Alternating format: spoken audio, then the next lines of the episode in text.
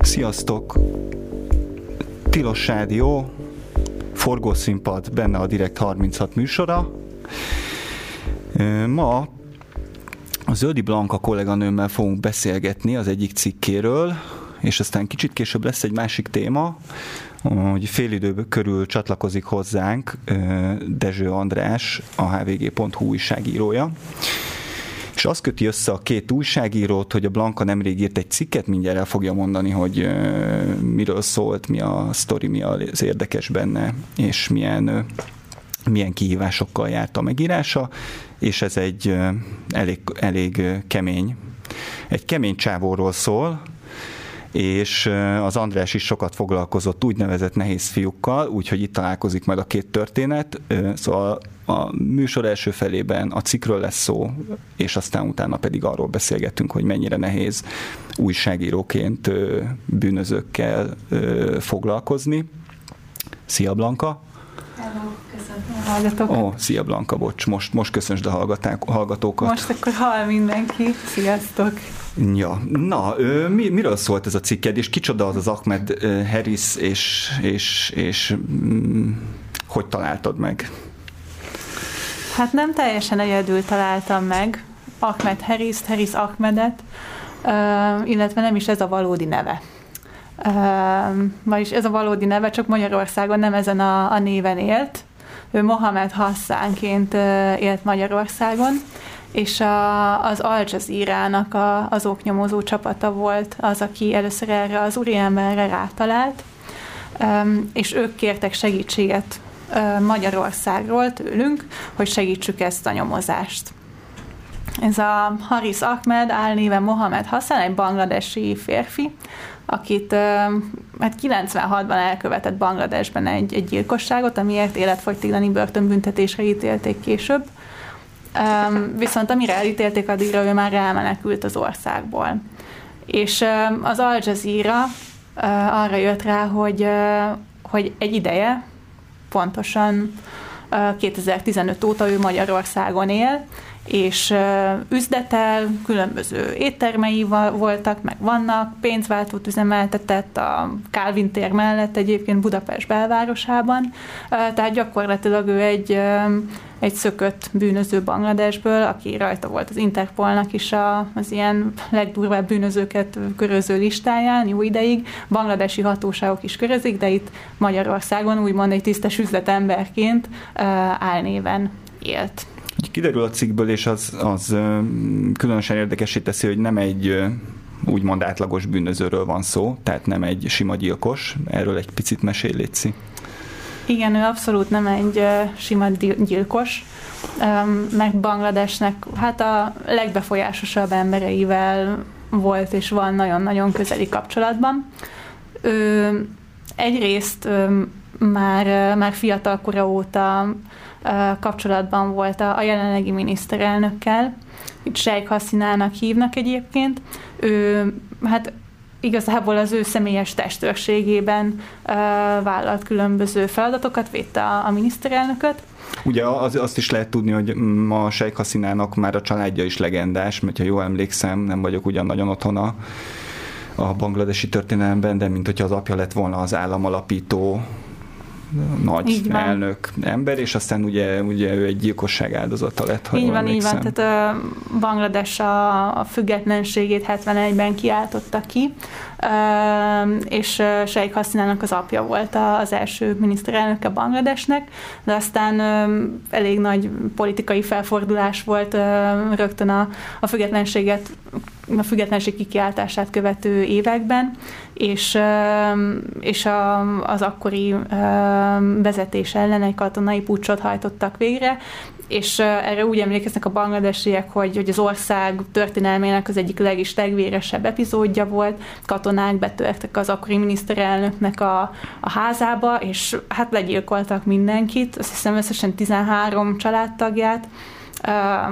kisfiával együtt, meg, meg mindenkivel, és a Sheikh Hasina ő akkoriban azt hiszem egy másik testvérével együtt éppen a gyilkosság idején Európában volt, tehát hogy ő túlélte ezt, Um, és ő később visszatért Bangladesbe, és elkezdett um, hát valójában egy mozgalmat szervezett, mozgósított embereket, és azt mondta, hogy, um, hogy ő a demokráciáért szeretne harcolni az országban, a, az apja hagyományát továbbvinni az országban, és, és végül hatalomra is jutott.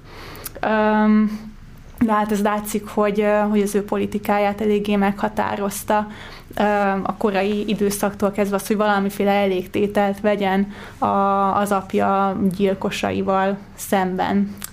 És egyébként maga ez a, a gyilkosság is, ez itt, itt kapcsolódik a, a két történet, amelyet Haris Ahmed, az akkori már testőrként dolgozó ember elkövetett, ez is valamennyire összefüggésben van ezzel, ezzel a történettel, mivel egy olyan férfit öltek meg akkoriban, 96-ban, aki egy ellenzéki pártnak a, a tagja volt, egy olyan pártnak, akinek az alapítói egyébként részt vettek, vagy hát ilyen főszervezői voltak gyakorlatilag Sheikh Hasina apjának és az apja családjának a meggyilkolásában. Ugye, hogyha jól értem, itt két két nagy ilyen végül is politikai kör rivalizált egymással, és akkor egészen durva eszközöket megengedett magának mindenki a másikkal szemben évtizedeken át és Így ennek van. volt egy epizódja. Így van, egészen, egészen véres volt ez, a, ez az egész, egész sztori, meg, meg ilyen európai szemmel egyébként hát olyan, olyan nehezen is befogadható volt számomra az, hogy a, hogy a politika, illetve a bűnözés az, az mennyire összefonódott uh, már, már a korai időszakban. Tehát például uh, Haris Ahmed, meg, uh, meg a testvérei, ők simán fiatalkoruktól kezdve egyszerre vállaltak ilyen, ilyen kisebb politikai tisztségeket Dakában, Banglades fővárosában, és egyúttal, hát gyakorlatilag egy ilyen bűnöző banda is voltak, mindenféle ilyen kisebb utcai bűnözésből um, kezdtek el megélni, de aztán ez egyre durvább lett, és részt vettek egyébként um, ilyen zsarolásokban, meg emberrablásokban, emberölésekben is.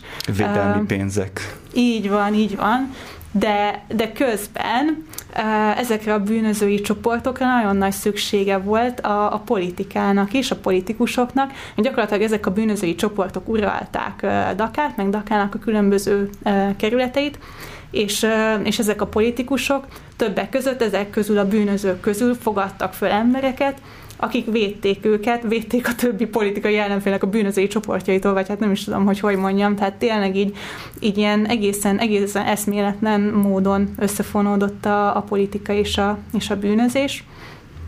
Um, és egyébként még érdekes szerintem kitérni arra, hogy nem csak ennek a férfinak nem csak a, a miniszterelnökkel volt nagyon-nagyon szoros kapcsolata, hanem említettem, hogy volt több testvére is, akik szintén, szintén bűnözésből éltek meg akkoriban, um, de volt egy bátyja, akit Aziz Ahmednek hívnak, aki nem teljesen a testvérei, hát mit is mondjak, karrierútját követte, hanem ő 81-ben csatlakozott a bangladesi hadsereghez, és egy katonai pályát futott be, olyannyira, hogy ő jelenleg a bangladesi hadseregnek a, a vezetője.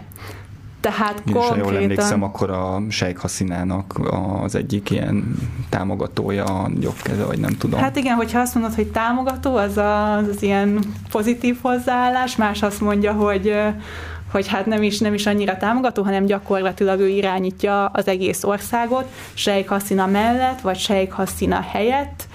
Többek között azért is, mert, mert a miniszterelnök annyira hálás ennek a, az Ahmed famíliának, az Ahmed klánnak, hogy akkoriban védték, ők mindig mellette álltak, hogy, a, hogy ezt az Aziz Ahmedet is nagyon nagy becsben tartja, mint a katonaság vezetőjét, és egyébként mint hát gyakorlatilag az országnak is az egyik meghatározó vezetőjét. És ez kiderült a cikkhez való anyaggyűjtés során, hogy hogyha ilyen befolyásos barátaik, rokonaik vannak ezeknek a testvéreknek, akiket, akiket ugye a emiatt a gyilkosság miatt, amiről beszéltél, elítéltek, akkor hogy lehet, hogy ők mégis a törvény kezére jutottak, hogy a cikket főszereplője a Budapestre menekült Haris Ahmed is ugye életfogytiglanit kapott, ha jól emlékszem, egy másik testvére is, és a harmadik meg talán ö, halálbüntetést? Um, így van. tehát három testvér volt, aki, aki részt vett ebből az Ahmed famíliából a 96-os gyilkosságban.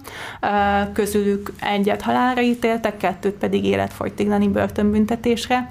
Egyébként ezt az ítéletet azért elég sokáig elhúzták, tehát megtörtént a, a gyilkosság 96-ban, és utána 8 évet kellett arra várni, hogy megszülessen egyáltalán az ítélet.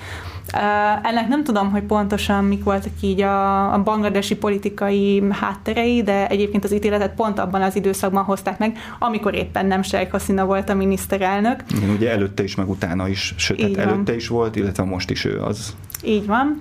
És és amikor már ismét Sheikh Hasina volt a, a miniszterelnök, az a, a dinamika azért látszik, hogy például volt ez a, az egyik testvér, hogyha jól emlékszem, Józsefnek hívták, akit, akit halálbüntetésre ítéltek, de ő valami tizenvalahány évig volt halálsoron, tehát gyakorlatilag várta, várta a kivégzését, és ez a kivégzés sohasem történt meg, hanem pár évvel ezelőtt ő végül elnöki kegyelmet kapott és, és az Al Jazeera birtokába jutott egyébként egy ilyen telefonbeszélgetés is, vagy telefonbeszélgetés, vagy az Aziz Ahmed a, a tábornak emlékszik vissza arra, hogy hogy volt az, amikor, amikor őt hát így próbálták kinevezni, akkor maga Hassina mondta, hogy, hogy ez azért mégsem lehet, hogy, hogy a testvéreknek az ügye, az így elintézetlenül marad, tehát ezzel kell valamit kezdeni, mert az mégsem járja, hogy, hogy valaki olyan lesz a hadseregnek a vezetője,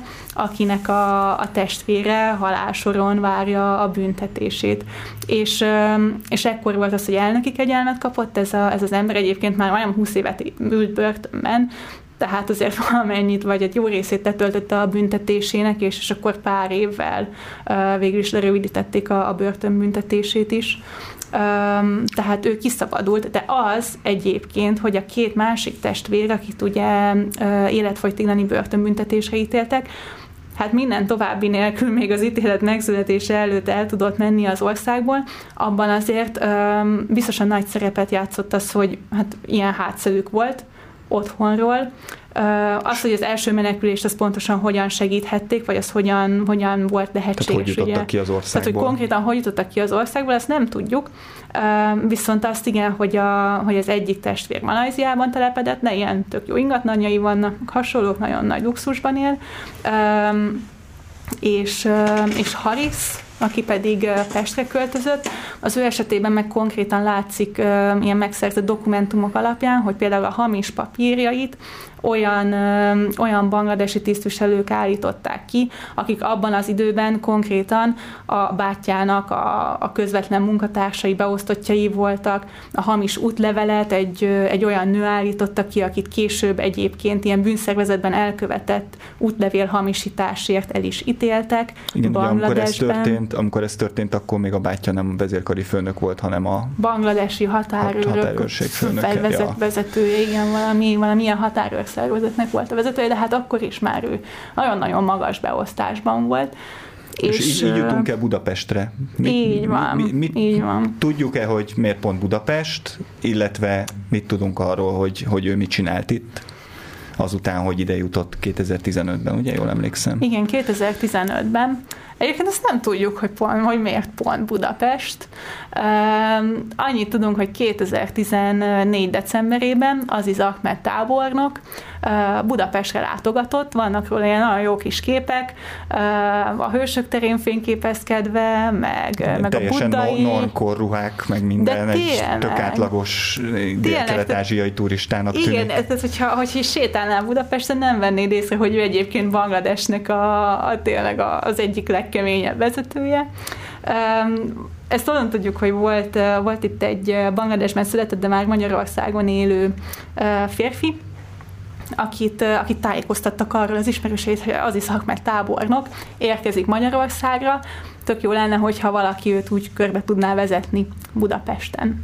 Um, és azon kívül, hogy, hogy az Akmet tábornok itt turistáskodott, um, ő ettől a bangladesi férfitól, akit egyébként az Al Jazeera nyomozása csak Saminak hív, de ez az álneve, mert, mert ő volt az, aki végül az egész sztorit hát borította, és, és elmondta az Al Jazeera-nak az, hogy, az, hogy valójában mi történik itt. Na szóval Samit megkérte arra is, hogy ne csak, ne csak hát tourguide-ként legyen jelen itt, itt Budapesten, hanem segítse az ő testvérét abban, hogy Magyarországon céget alapíthasson, és hogy egyáltalán Magyarországon megvethesse a lábát. És akkor és akkor a, vagy hát az Ahmed tábornak azt lehet, hogy most ezt lehet, hogy rosszul mondtam, nem is azt mondta, hogy a, hogy a testvérét, hanem valamilyen családtagját. Azért, mert már akkor is őt az álnevén Mohamed Hasszánként uh, mutatta be ennek a Magyarországon élő férfinak, aki csak később realizálta, hogy, hogy fú, hát én már hónapok óta segítek valakinek, és most veszem észre, hát nem tudom, hogyan googlözött vagy, vagy valami, uh, hogy ez egy uh, Interpol lévő körözött gyilkos. Hát ez elég ciki. Igen, és az hogyan lehet... Szóval én láttam a főszereplőről korábbi képeket, meg mostani képeket, és azért ugye, szóval nem az van, hogy egyik tojás, másik tojás.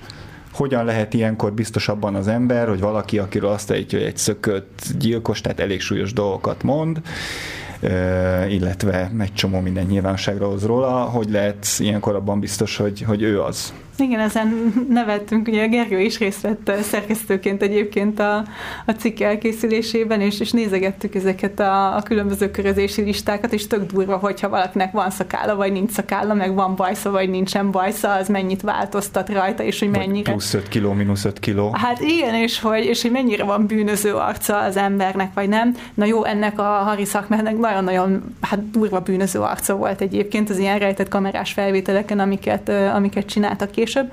Szóval innen lehet pontosan tudni, hogy, hogy Sami, ez a Magyarországon élő bangladesi üzletember, amikor rájött arra, hogy, hogy itt milyen emberrel van dolga, akkor azt mondta, hogy először a rendőrséghez akart fordulni, de, de nagyon félt. Úgyhogy nem fordult a rendőrséghez nem tudom, hogy pontosan mennyi időn keresztül, de amikor úgy érezte, hogy ez a, ez a teher, ez már nagyon nyomja a szívét, és hogy az igazságnak ki kell derülnie, akkor az Al Jazeera-hoz fordult, hogy itt van egy, egy ember, akinek, akinek érdemes lenne utána nézni, és ezek után hát gyakorlatilag még hónapokon keresztül úgy csinált, Uh, mintha benne hogyha, lenne a buliban. Mintha abszolút benne lenne a buliban, tehát ő beszéltette a Hariszt arról, hogy, hogy pontosan milyen kapcsolatai vannak Bangladesben, arról egyébként a nagyon fontos uh, részletről, hogy ő hogyan tud a kapcsolatain keresztül különböző üzleteket elintézni, és abból milyen jutalékot kér. Ugye ilyeneket mondott ez az ember, hogy, hogy a tudta nélkül Magyarország és Banglades, meg Európa és Banglades között nem is történhetnek meg üzletek, 20%-ot mindig lecsíp belőle.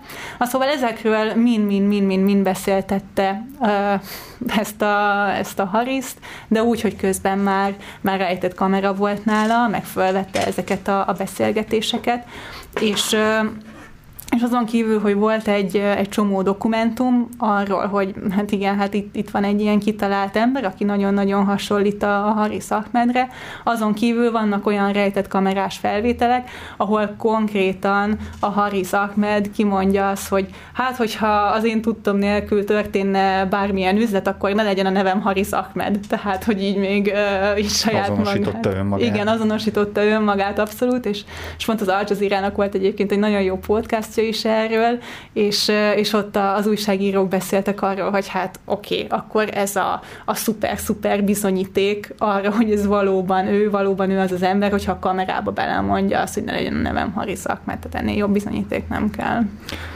Ez egy elég rázós sztori, nem csak, a, nem csak amiatt, hogy veszélyes ember, akiről szól, meg, meg magas szinten vannak kapcsolatai, hanem is Magyarországon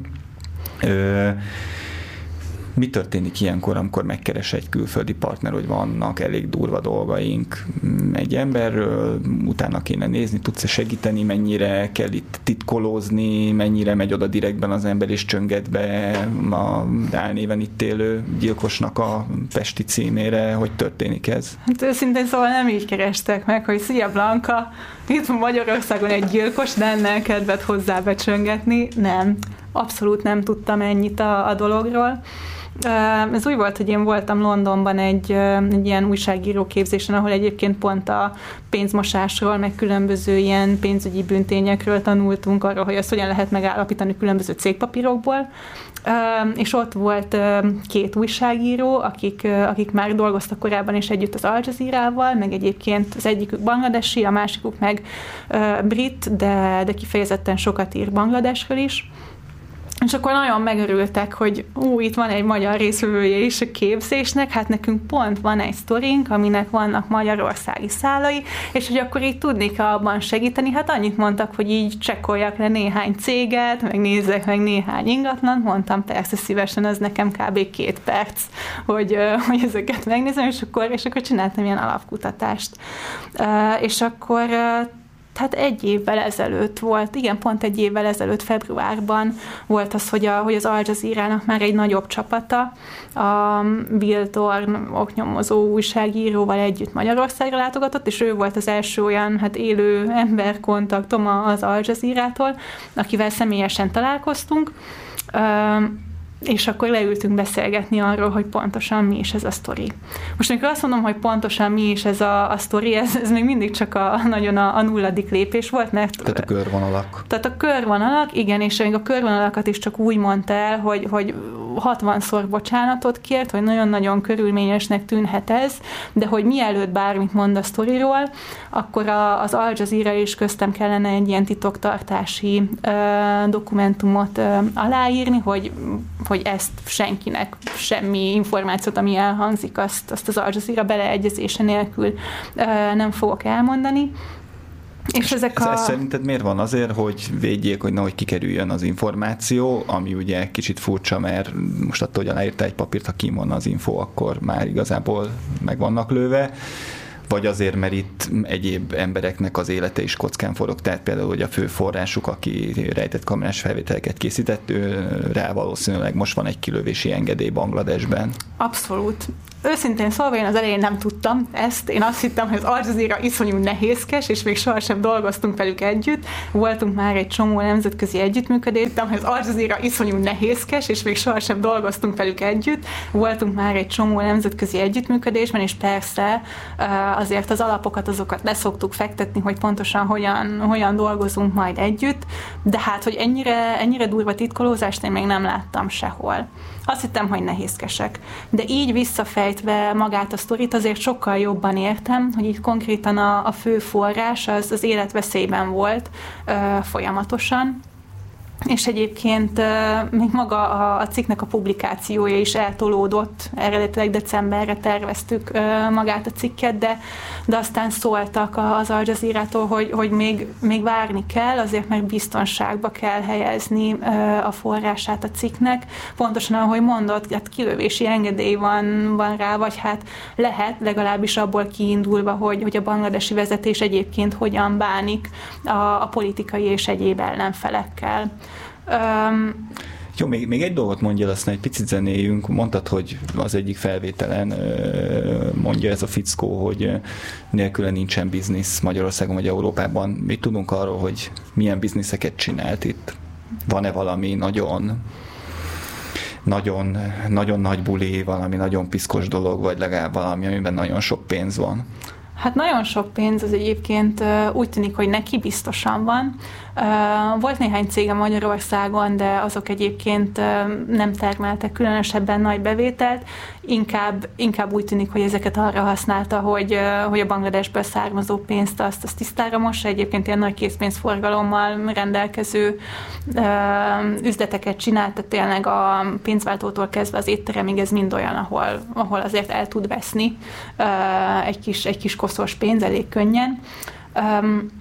Viszont ahhoz képest, hogy ezek az üzletei egyáltalán nem termeltek nagy bevételt, látszik, hogy óriási nagy pénzeket mozgatott, mert például itt Pesten egy üzlettársával körbejárt különböző hoteleket, és azt nézte, hogy hát ezt a 66 szobás hotelt ezt lehet, hogy meg lehetne venni, és akkor ott gondolkozott, hogy, hogy mi lenne a, a legjobb megoldás. És egyébként meg, meg amik így konkrétan üzletek, az, az kettő volt, ami, amit így megemlített végül is az Al Jazeera-nak és a dokumentumfilmje, és mindegyik a bangladesi hadsereghez kötődik.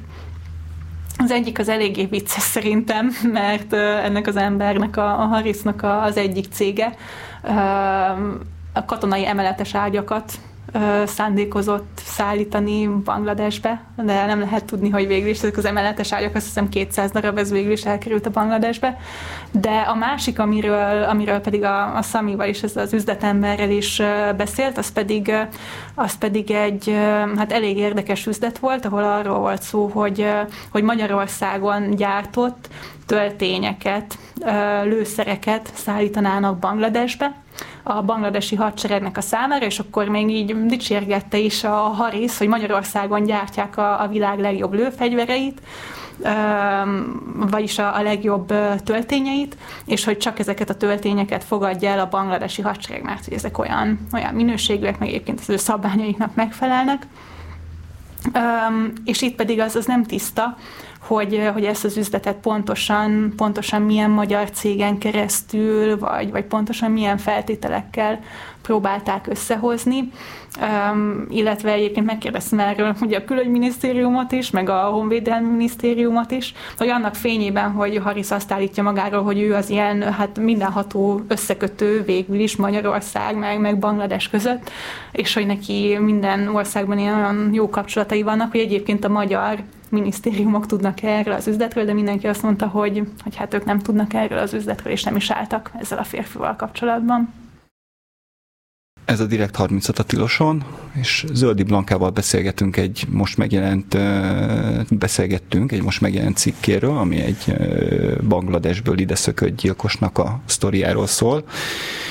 És ha minden igaz, akkor itt van velünk, itt van velünk a vonalban Dezső András, a, a hvg.hu újságírója, aki sokat foglalkozott hasonló hasonló kaliberű emberekkel, úgyhogy akkor hármasban fogunk beszélgetni arról, hogy milyen újságíróként, ö, újságíróként bűnelkövetőkkel foglalkozni, mennyire kockázatos, mennyire érdekes, mi benne a pláne.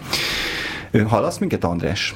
Igen, de nagyon halkan. Nagyon halkan? Akkor beszélek hangosabban. ja. Ö, jó, hello. Most jobb. Hello.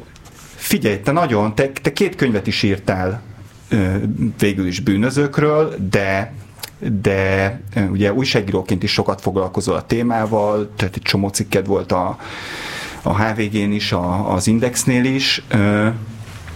Ö, mesélnél egy kicsit arról, hogy, hogy ugye, tehát mondjam, mi például a Direct Harnessnál főleg politikával foglalkozunk, és politikában is nagyon nehéz forrásokat találni, tök nehéz olyan embereket, szerintem nehéz meggyőzni az embereket, hogy egyáltalán beszéljenek velünk, de ugye ott még el tudom képzelni, hogy mi benne, a, mi benne az érdeke a forrásnak, hogy megszólaljon, vagy kiadjon információkat valahogy azt gondolom, hogy, hogy, hogy, hogy bűnözőknél, vagy akik ebben a világban vannak benne, nem nagyon van ilyen érdek. Miért állnak egy újságíróval szóba ilyen arcok?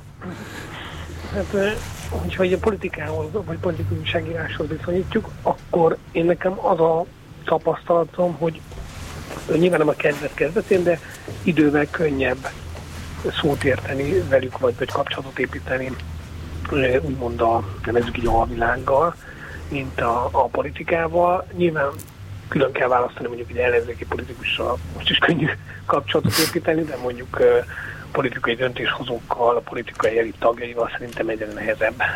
Az elmúlt tíz évben egyre nehezebb volt, tehát én, én nekem nehezebb, most csak magamról tudok beszélni, nekem biztos, hogy nehezebb lenne. És um, ugye centralizáltabb lett az egész úgymond professzionálisabb a politika részéről, tehát pontosan tudják, hogy esetleg hogy használjanak egy, egy újságírót, vagy, vagy a sajtót magában. A, az alvilág, vagy ugye az sem egy homogén dolog, mondjuk így, hogy bűnözők, vagy volt bűnözők, vagy ez a szürke zónában mozgó figurák, ugye, hogy egyrészt nem egy centralizált világról beszélünk, ö, ö, és e, ez részben emiatt már könnyebb kiépíteni ott kapcsolatokat, másrészt az érdekük ugye nagyon eltérő lehet, tehát nincs ilyen általános, hogy nem értának szóba, rengeteg oka lehet ennek, és nem csak a bűnözőkről beszélek, hanem mondjuk az ügyvédekről, tehát nagyon ugye sokszor párban járnak, tehát hogy mondjuk egy ügyvédnek is lehet az érdeke, hogyha van egy ügy, egy bűnügy, és van mondjuk egy ügyfele, amelyik érintett az adott bűnügyben, de kisebb a súlya, kisebb a szerepe, valójában egy kis hal, akkor például az az érdeke, hogy, hogy a nagyobb halakat, akik mondjuk az ügyfelét berángatták valamibe, vagy, vagy akik igazán az elkövetők, de mégsem kerülnek, vagy kerültek hatóság látókörébe, ráirányítsa az újságíró figyelmét mondjuk egy olyan társágra. Tehát nagyon sok és nagyon eltérő motiváció lehet.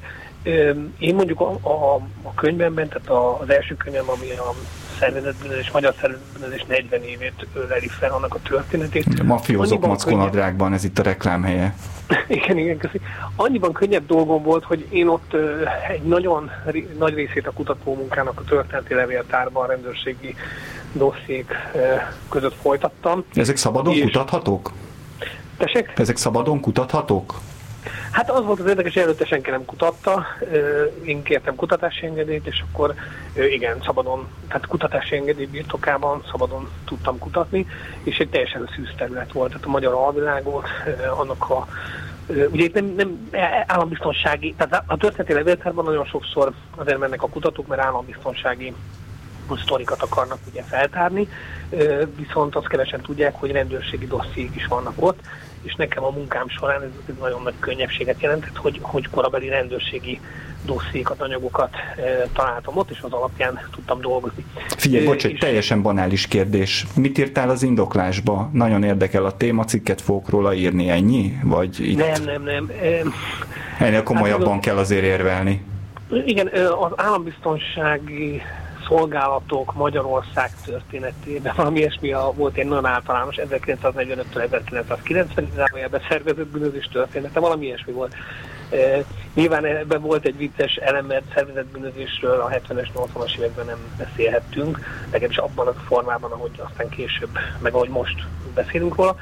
De a lényeg az, hogy, hogy tudtam kutatni, és amikor a, a amikor ugye megvolt a, a tényanyagom, mondjuk így, tehát összeálltak történetek dokumentálva, akkor utána voltak az interjúim, tehát kerestem olyan embereket, akik még élnek, és például velük azért volt könnyű, mert látták, hogy nagyon alapos munkát végzek, nagyon sok információ van, és azért nyíltak meg. Tehát semmilyen érdekük nem volt, egyszerűen most én hülye szóval, de tisztelték azt a munkát, amit, amit beleraktam, és tetszett nekik, hogy, hogy tájékozott vagyok. Sokszor olyan dolgok is dolgok, dolgokat is eszükbe juttattam, amit ők már ugye elfelejtettek az évtizedek során. Tehát, hogy nagyon eltérő, hogy miért beszél valaki, és az első könyvem után pedig még könnyebben nyíltak meg, mert látták, hogy, hogy ugye egy ilyen, mint egy nagyon, nagyon idézem, mint egy amatőr történet, szóval mint egy újságíró dolgozom ezen, de hogy nem, nem valamiféle prekoncepció mentén, vagy nem, nem egy előre kitalált történet akarok ráerőltetni valamire, hanem, hanem tényleg érdekel. érdekel, hogy mi történt. Aha. Most ledobom a közhelybombát, mind a kettőtöket kérdezlek, hogy ugye a Blankának friss élmény, neked akkor most már évek óta mondjuk úgy az életednek alapvető része, hogy, hogy bűnelkövetőkkel vagy, vagy nehéz fiúkkal beszélgetsz, mennyire, mennyire para, mennyire mennyire van az emberben rossz érzés, mennyire gondol erre, vagy ez egy idő után természetessé válik. Nálad hogy volt Blanka? Hát nekem alapvetően az volt egy kicsit parább például ebben a sztoriban, hogy, hogy én többet írok politikusokról, én sokkal több cikket írtam például Orbán Viktorról, mint, mint bűnözőkről, és mindig a nagymamám szokta kérdezni egyébként, hogy fú, hogy, hogy ebben nem lesz baj, hogy Orbán Viktorról ilyen sokat írunk a direkten, és mondom, hogy hát most milyen baj lenne igazából, tehát hogy kiadnak legfeljebb egy sajtóközleményt, vagy nem tudom, megfenyegetnek perrel, vagy valami hasonló, de hogy ott egészen belőhető a reakció. De az, hogy, hogy itt egy bangladesi gyilkosról írok, fogalmam sincs, hogy a cikk megjelenése előtt, vagy a cikk megjelenése után mi lesz ennek a következménye. Nem tudom egyébként, hogyha én most bangladesi nyaralást tervezgetnék, nem tervezgetek, de valószínűleg most nem is fogok, mert nem tudom, hogy egy ilyen teljesen korrupcióval és, és bűnözéssel látszott országban egyébként milyen szívesen fogadnák azt az újságírót, aki, aki az ország vezetőjének a, a testvérét, rossz fényben tüntette föl, úgymond, hogy megírta róla az igazságot egy másik országban, ahonnan most, tehát hogy el kellett mennie, most már nincsen itt Magyarországon ez az ember, akiről írtam és egyébként nincsen olyan nagyon-nagyon sok uh, bangladesi állampolgár Magyarországon, aki, aki tartózkodási engedélyt kapott a, a bevándorlási hivataltól, de fogalmam sincs egyébként a, a bangladesi közösségről, hogy, hogy ők mennyire összetartóak, mennyire, mennyire voltak a barátai ennek a, a Haris Ahmednek, mert sokkal kiszámíthatatlanabb igazából magának a, a cikknek az utóélete, vagy, vagy a cikk megjelenése előtti ilyen kockázatok, amiket fel kell mérni. És akkor van emiatt benned druk, hogyha ilyen, ilyen helyzetben mész, vagy egy ilyen embernek nézel utána, vagy, vagy ez úgy jön és, és megy? Egyébként nagyon érdekes, mert, mert a, az Al Jazeera a segítségemet kérte abban, hogy, hogy azokat az embereket, akik Magyarországon éltek, a, a sztorinak a, a szereplőit, akiket nem tudtak elérni postai úton, vagy e-mailes úton, hát keressen meg személyesen, meg, meg hogyha nem is személyesen beszélek velük, de vigyek el nekik leveleket például a, a lakcímükre. És akkor volt egy, egy ilyen élmény egyébként, hogy jaj, említettem, hogy a Hari Szakmennek van egy pénzváltója, ami egyébként engedélyek nélkül működött, Calvin tér mellett, és ott és ott volt egy, egy asszisztense, aki egyébként a könyvelését is végezte ennek a, az embernek, aki, aki ott üldögélt mindig a pénzváltóban, és én sokszor jártam oda a pénzváltóba, konkrétan ez az ember nekem váltott pénzt is, mert hogy megpróbáltam, hogy, hogy adnak a számlát, és aztán utána az Al Jazeera-nak a felvételén láttam, hogy ja, egyébként az volt ez a pénzváltó, ahol a Haris Ahmed ott néha üldögélt, és éppen arról beszélt, hogy hogyan figyeltetett meg Bangladesben egy, egy szomszédját, egy ellenfelét, és utána hogyan tartóztatta le, hogy leszedette egy repülőgépről, és akkor ott nevetgélt, hogy hát ő ezt is el tudja intézni. Na mindegy, és akkor így, így ezek után, amikor, amikor az volt, hogy oké, okay, akkor én az asszisztenséhez megyek és akkor majd a kezébe adok egy levelet. Hát persze azért bennem volt egy druk, hogy majd mit fognak mondani, de egyébként az az érdekes, hogy ebben a szituációban én nem az van velem, hogy hát ő akkor most egy bűnözőt segít, hanem, hanem meg volt a telefonszáma, nem volt ott a pénzváltónál, elmentem a lakására, egyébként a József körúton volt, gyakorlatilag kettő háztömbbel onnan, ahol, ahol én albérletben laktam akkor, és akkor, és akkor becsöngettem, hogy felhívtam, hogy itt vagyok, hoztam egy levelet, és akkor így mondta ez az asszisztens, hogy jaj, hogy most éppen a fürdőszobában vagyok, ilyen tört angolsággal, most nem tudok lemenni, de akkor leküldöm a lányomat. Uh-huh. És akkor az így lejött egy ilyen kis mosolygós, korombeli, aranyos lány, úgy megköszönte a levelet, meg így meghajolt, vagy így köszönöm szépen, és akkor én is mondtam, hogy kösz, és akkor hát így ennyi volt a, a nagy találkozás ezzel a Hát nem tudom egyébként, hogy mennyire bűnöző, meg egyébként biztos, hogy tisztában volt azzal, ugye, hogy, hogy ki a, Hari Szakmed, és hogy biztos, hogy egyébként támogatta a, az ő tevékenységét Magyarországon, de nem ő volt a gyilkos, vagy hogy én nem, nem tudok valahogy lett volna. De ja, egyébként ez így itt tényleg érdekes volt, hogy amikor az ember benne van a szituációban, akkor minden olyan hát nekem így nem volt félelmetes mm-hmm. egyáltalán. András, neked van valamilyen ilyen jó paráztatos történeted, vagy amikor te nagyon izgultál? Hát van pár, de igazából most nem hallottam azonban semmit a Blankának a beszédéből, tehát gyakorlatilag ilyen teljesen halk volt. Azt mondta, hogy, azt mondta, hogy nem izgult, mert hogy ez úgy jön magától, azért megfordult a fejében, de hát nem, nem, nem így megy, ez volt egy feladat, azt csinálta. Közben meg nem tervez bangladesi utazást. Hát igazság szerint én, én sem gondolom, hogy ez veszélyes dolog, amit csinálok. Én alapvetően nem vagyok egy ilyen vakmerő, bátor fickó, tehát lehet, hogy nem csinálnám, hogyha azt érezném, hogy veszélyes. Voltak neccesebb helyzetek, de inkább az az érdekes, hogy, hogy talán inkább az elején, amikor még, a, még annyira nem tehát volt, hogy el kellett mennem például egy, egy hát most meg beszéltek volna, mert nem, nem annyira tehát az volt, hogy a HVG, még a HVG-nél dolgoztam, amikor a Csikászbégi írt egy cikket arról, hogy megverték Tanyi Györgyöt, aki hát akkoriban már kevésbé, de azért még mindig egy ilyen retteget figurája volt az éjszakai életnek, és akkor a Tanyi felhívott, nem így írtam a cikket, de felhívott, hogy hát ezt beszéljük meg, találkozunk, és akkor be akartunk minden a HVG-ben, mondta, hogy találkozunk nála, volt egy ilyen fitness terme a Jókai utcában, és akkor oda mentem, az volt az első találkozásom így ilyen figurával, Ö, ott voltak az emberei, bementünk egy hátsó szobába, és akkor egy picikét azért olyan, tehát ugye egyedül voltam ott, de, de kellemesen elbeszélgettünk, volt egy pont mondjuk, ahol én kicsit úgy éreztem, hogy fenyegető, elnév fel, de én nem csináltam titkot ebből, hogy én azért ezt, tehát ilyen pszés tehát hogy, hogy nem csináltam titkot abból, hogy, hogy azért ez kicsit ijesztő, és akkor valahogy, ahogy, ahogy ezt kimondtam, onnantól nagyon úgymond jó volt a viszony, tehát tudtam vele kommunikálni. Úgyhogy igazából később is ez volt. Nekem van azért erre egy, egy elméletem, hogy a, hát nem is egy elmélet ez, hanem ez igazából tudományosan megalapozott, hogy igazából a bűnözők azok fiatal korban veszélyesek, nem véletlenül a fiatalkorok börtönében vannak inkább ilyen komoly erőszakos cselekmények. Eh, ahogy, ahogy ugye felnőnek, ahogy nőnek, úgy, úgy egyre kevésbé, már fizikailag az emberre. És, és azok az emberek, akikkel én foglalkozom, vagy azok a témák, az úgy általában a szervezet bűnözés, tehát megkövetel valamiféle intellektust, sokszor egyébként meglepően okos emberekről van szó, de mindenképpen intelligens figurákról, és, és én azt gondolom, hogy, hogy ebben egy ilyen közegben nincs miért félni, mert, mert, mert senki nem olyan hülye, hogy mondjuk oda megyek, és akkor azzal kezdő lekaszabol. Tehát én, én azokkal a bűnözőkkel, akikkel kapcsolatban álltam, vagy mint állok, mint újságíró, én nem, nem érzek semmilyen félelmet. Illetve volt, volt egy bűnöző, aki eléggé kemény figura volt, és tényleg azt lehet mondani, hogy a magyar világ egyik meghatározó alapja. Most már hát meghalt néhány hónapja. Ő, ő, ő például el, bele sokat beszélgettem erről a félelem dologról, hogy hogy lehet felismerni, hogy ki a veszélyes, ki a nem veszélyes, és akkor hát igazából a tanácsok, amiket adott, azok alapján azért elég jó el tudom mérni ezt. Uh-huh. És, ki, és, és ki a veszélyes?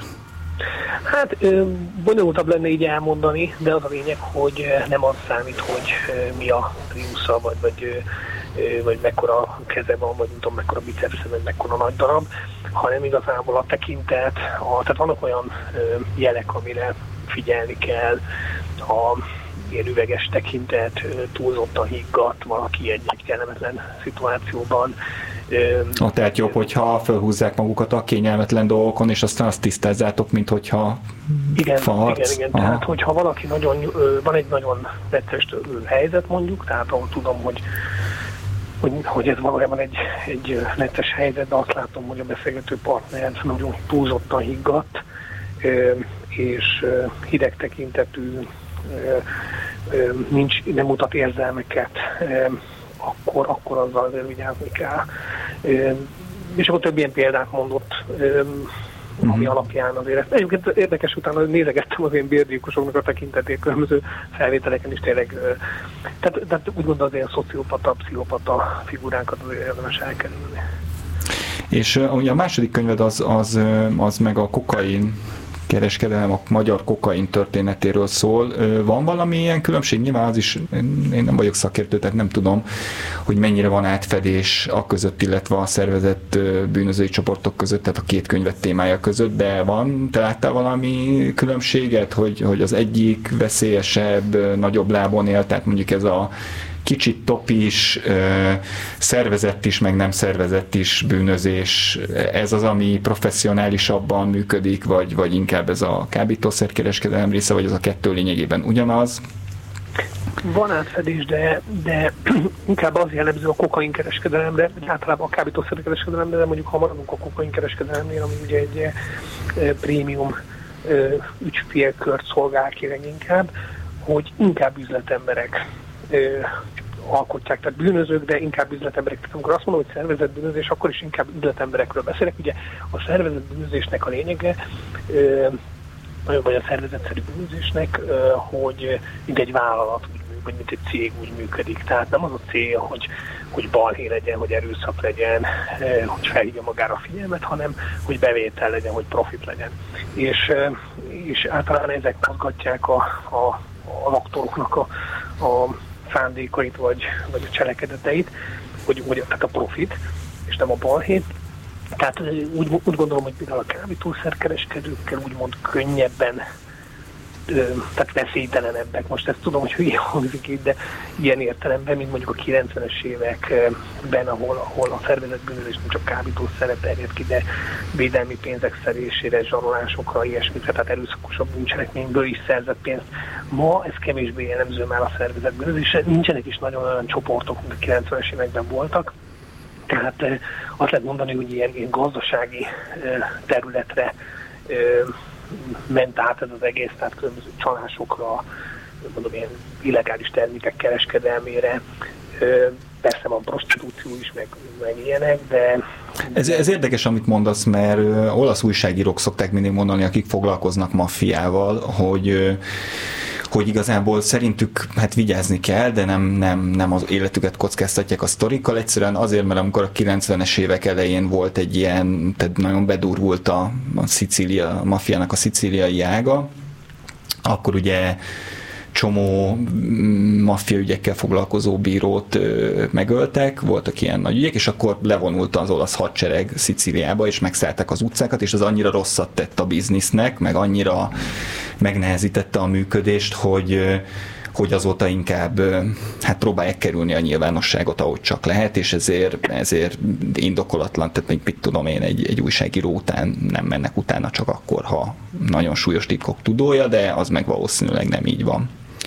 Így van, tehát ilyen árérték arányban gondolkodnak, és ugye a kutyákgyilkosság mondjuk egy, egy ilyen kivétel, és ott nem is ö, ö, ugye nem olyan szervezet, nem olasz szervezetbűnözésről van szó, pedig ott is felmerült ugye az olasz szál egy időben.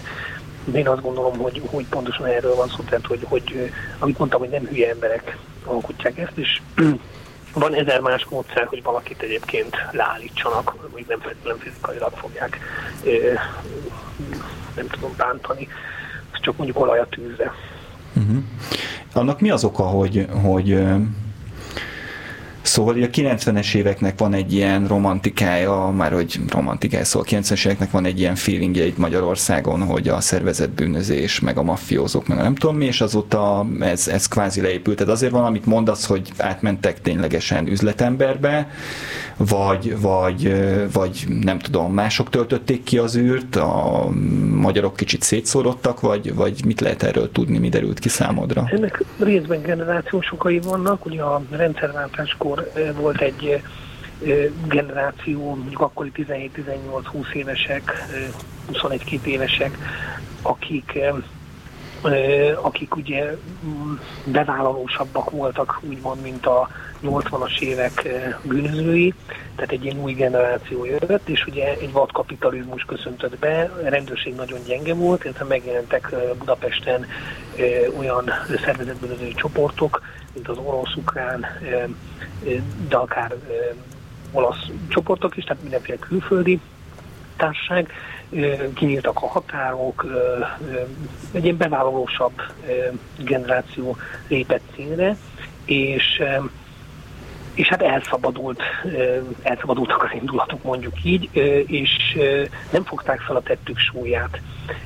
Aztán ugye megerősödött folyamatosan a rendőrség, erősödött, erősödött, és a 2000-es évek elején még volt egy-két ilyen hát, idióta, mondja mint, tehát hogy akik, akik, akik még elővették a fegyvert egy vitánál, és még meg is húzták a ravaszt, tehát hogy ilyen esztelen emberek, de egyre inkább ugye erősödött a rendőrség, egyre több hát ilyen bűnszervezet tehát számoltak fel, vagy kezdték el körözni a tagjait, és akkor azokkal emberek, akik ugye akkor még ilyen bevállalósabbak voltak fiatalként a 90-es években, azok rájöttek, hogy hoppá, egy kicsit elszúrták a, az életüknek ezt a részét, tehát túl bevállalósak voltak. Egyébként Portik Tamás is ilyen volt, tehát ő a 2000-es évek közepétől, amikor megpróbált tiszta üzletemberként visszatérni, úgymond a, a körforgásba, miután elévült ellen a gazdasági bűncselekmény, ami, ami miatt körözték.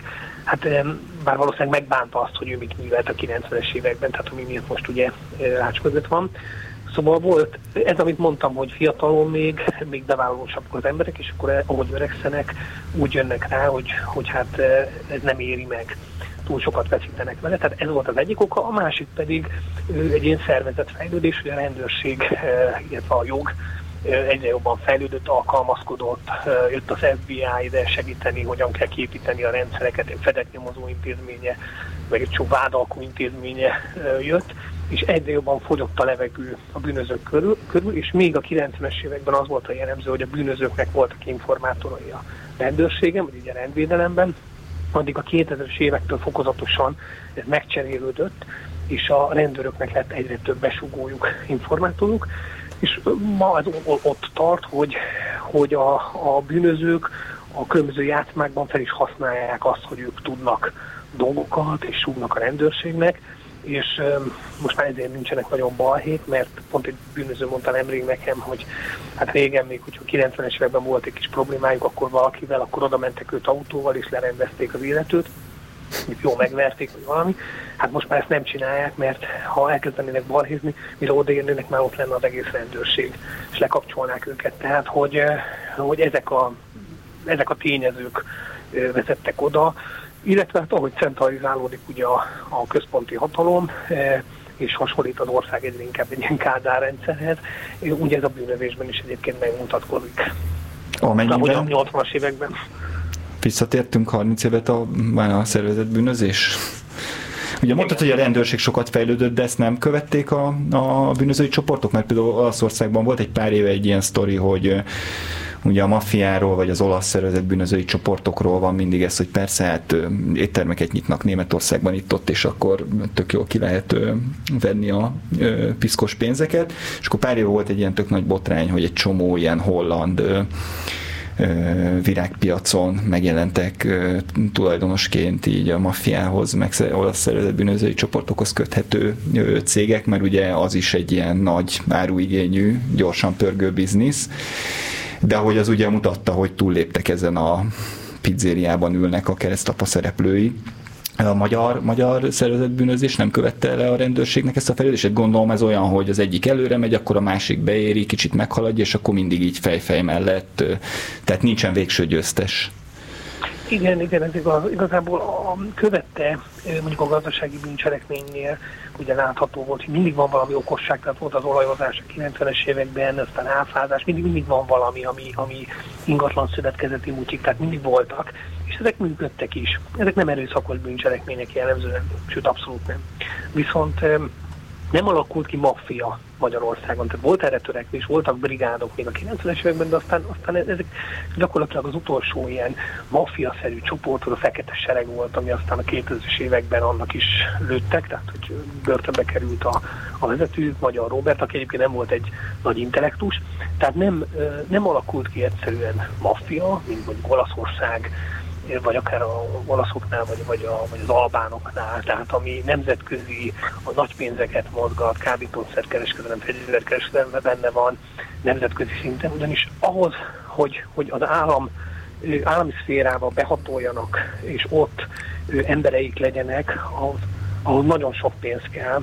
Tehát az csak a, olyan maffia csoportok tudják, bűnszervezetek tudják megcsinálni, mint, mint mondjuk az albán, a, a mexikói, kolumbiai, tehát a, a nagy pályások. De egyébként akár Nyugat-Európában is pár, pár ilyen csoport. Tehát, hogy ez az oka, hogy, hogy, hogy igazából a rendőrség fejlődését, fejlesztéseit így nem tudták lekövetni.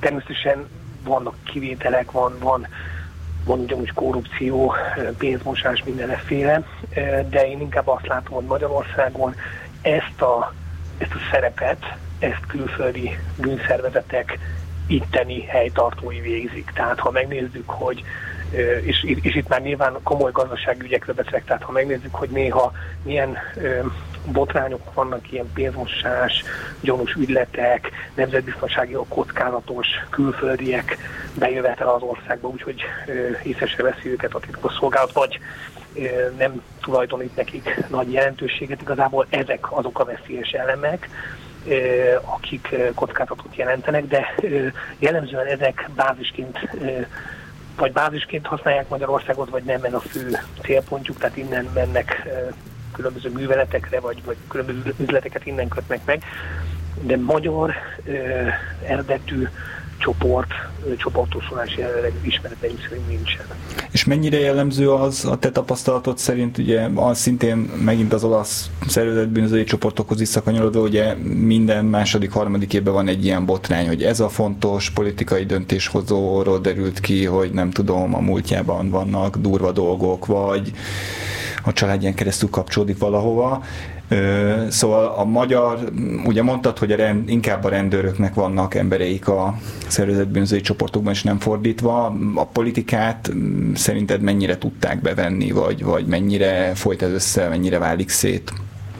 Hát most egy meredeket mondok, hogy ugye most az a kérdés, mit nevezünk szervezetbűnözés csúcsának? Azt nevezzük a szervezetbűnözés csúcsának, hogyha, tehát Magyarországon szerintem nem az történt, hogy a, Ugye biztos, hogy nem épült ki magyar maffia, mint Olaszországban, mondjuk a 70-es, 60-as, 80-as években, és ágyazódott be az államhatalomba, de hogyha de van egy magyar sajátosság, hogy a politikai elitnek bizonyos szereplői ö, olyan mintákat mutatnak, ami a szervezetbűnözésre jellemző. Tehát ö, ez azért jól látszik a korrupció szintjén. Tehát amikor ö, ö, amikor olyan dolgok történnek, ami mondjuk nemzetbiztonsági ügy lenne már egy normális államban, teszem azt egy adott politikus vagy politikushoz tartozó kör mondjuk egy olyan emberrel üzletel, akit egyébként az FBI köröz, vagy, vagy ugye a Faraon ügyre gondolok elsősorban most, de, de rengeteg ilyen példa van, vagy sajnos több, több ilyen példa, akkor ugye felmerül a kérdés, hogy mit nevezünk szervezetbűnözésnek, pontosabban az, a, tehát a magyar szervezetbűnözői körök, a klasszikus alvilág nincs ott ezeken a, ezekben a üzletekben, játszmákban, viszont a politikai elitnek egy bizonyos része, vagy a politikai elithez kötődő gazdasági körök egy bizonyos része jelen van, és ugyanazokkal a módszerekkel dolgozik, az erőszakot leszámítva, amivel egyébként a szervezet bűnözés ö, dolgozik mondjuk ö, külföldön. Uh-huh. Tehát ö, tehát ez egy ilyen érdekes helyzet. És mennyire, mennyire nagy szerelem a téma? Fogsz még írni erről könyvet, vagy besokaltál? Igazából nekem ilyen örök szerelem, ez vagy mindig nagyon szeretem. Fogok írni könyvet, hogy pont a következőt azt nem ennyire az a világról, de, de nem sokaltam be, tehát engem továbbra is érdekel. Nyilván akkor írok egy könyvet, hogyha ha látom, hogy elegendő anyagot tudok gyűjteni, hogy van elég sztori benne. Szóval ez még a jövő zenére, de, de nem szeretném abba hagyni ezt a, ezt a vonalat semmiképpen sem. Tényleg azt akartam kérdezni tőled, hogy ugye mindig az ilyen bűnözésről, bűnözőkről szóló, most nem ilyen portrészerű, hanem tényleg ilyen tényleges információkat feltáró cikkekben, ugye sokszor van egy ilyen hát olyan stílus, ami, ami mondjuk így a politikai újságírásnak annyira nem sajátja, tehát minden ilyen kalandosabbnak tűnik, kvázi álnevek vannak, vagy meg nem nevezett emberek, és néha így az, a, az az érzésem, hogy így ez sokszor, sokszor így áttolja ezt a témát így tényleg a mesevilágba. Erről te mit gondolsz, hogy szóval mennyire könnyű ezeket, a, ezeket az infókat úgy hitelesen eladni, vagy, vagy, vagy ez nem probléma el, hogy itt sok minden elmosódik. Hát igazából én, én abból tudok kiindulni például akár melyik könyvemet nézem, vagy cikkemet, hogy vannak persze nagyon meredek, vagy mesetszerű elemek, de például csak akkor írok le egy, egy történetet, hogyha több forrás, több megbízható forrásom meg tudja erősíteni, hogy igen, az úgy volt, mondjuk többen voltak egy adott partin, ahol mondjuk az illető a merencébe lőtt, most ez volt. Tehát, hogy hogy nyilván ez egy olyan világ, ahol, ahol ilyen dolgok megtörténnek, tehát úgymond ilyen meseszerű, tehát itt nem az, hogy interpellálnak, hanem meg, meg nem tudom, hogy cégeket vásárolgatnak feltétlen, hanem, hanem ugye itt, itt kalandos dolgok történnek. Szóval ez azért tűnik meredeknek, mert egyébként is meredek. Hát igen, Vagy igen. tud meredek szóval lenni. Tud meredek lenni, de én mondjuk azért mindig úgy, úgy hangsúlyozom, hogy azért ez ilyen magyar, tehát hogy, hogy a 90-es évek mondjuk szerintem nagyon meredek, tehát az, az, az nem, az, az nem az, az, tényleg az sajnos az, az nagyon véres volt az, a, az évtized, de, de alapvetően jellemző a magyar alvilágra, hogy azért ilyen magyar sztorik vannak, tehát ilyen kicsit ilyen magyar sztorik. Egyébként, hogy kicsit északabbra megyünk, ugye a szlovákoknál, felvidéken, ott nagyon komoly, nagyon súlyos, még az olasz világot is szerintem túlszárnyaló, sőt még a Balkánt is túlszárnyaló, nagyon-nagyon meredek dolgok történtek, tehát a, a, azért a, a szlovákiai magyar alvilág az nagyon-nagyon durva volt és, és, ne, és sajnos nem meseszerű, miközben olyan értelemben meseszerű, hogy el sem tudtuk volna képzelni, hogy olyan dolgok megtörténnek.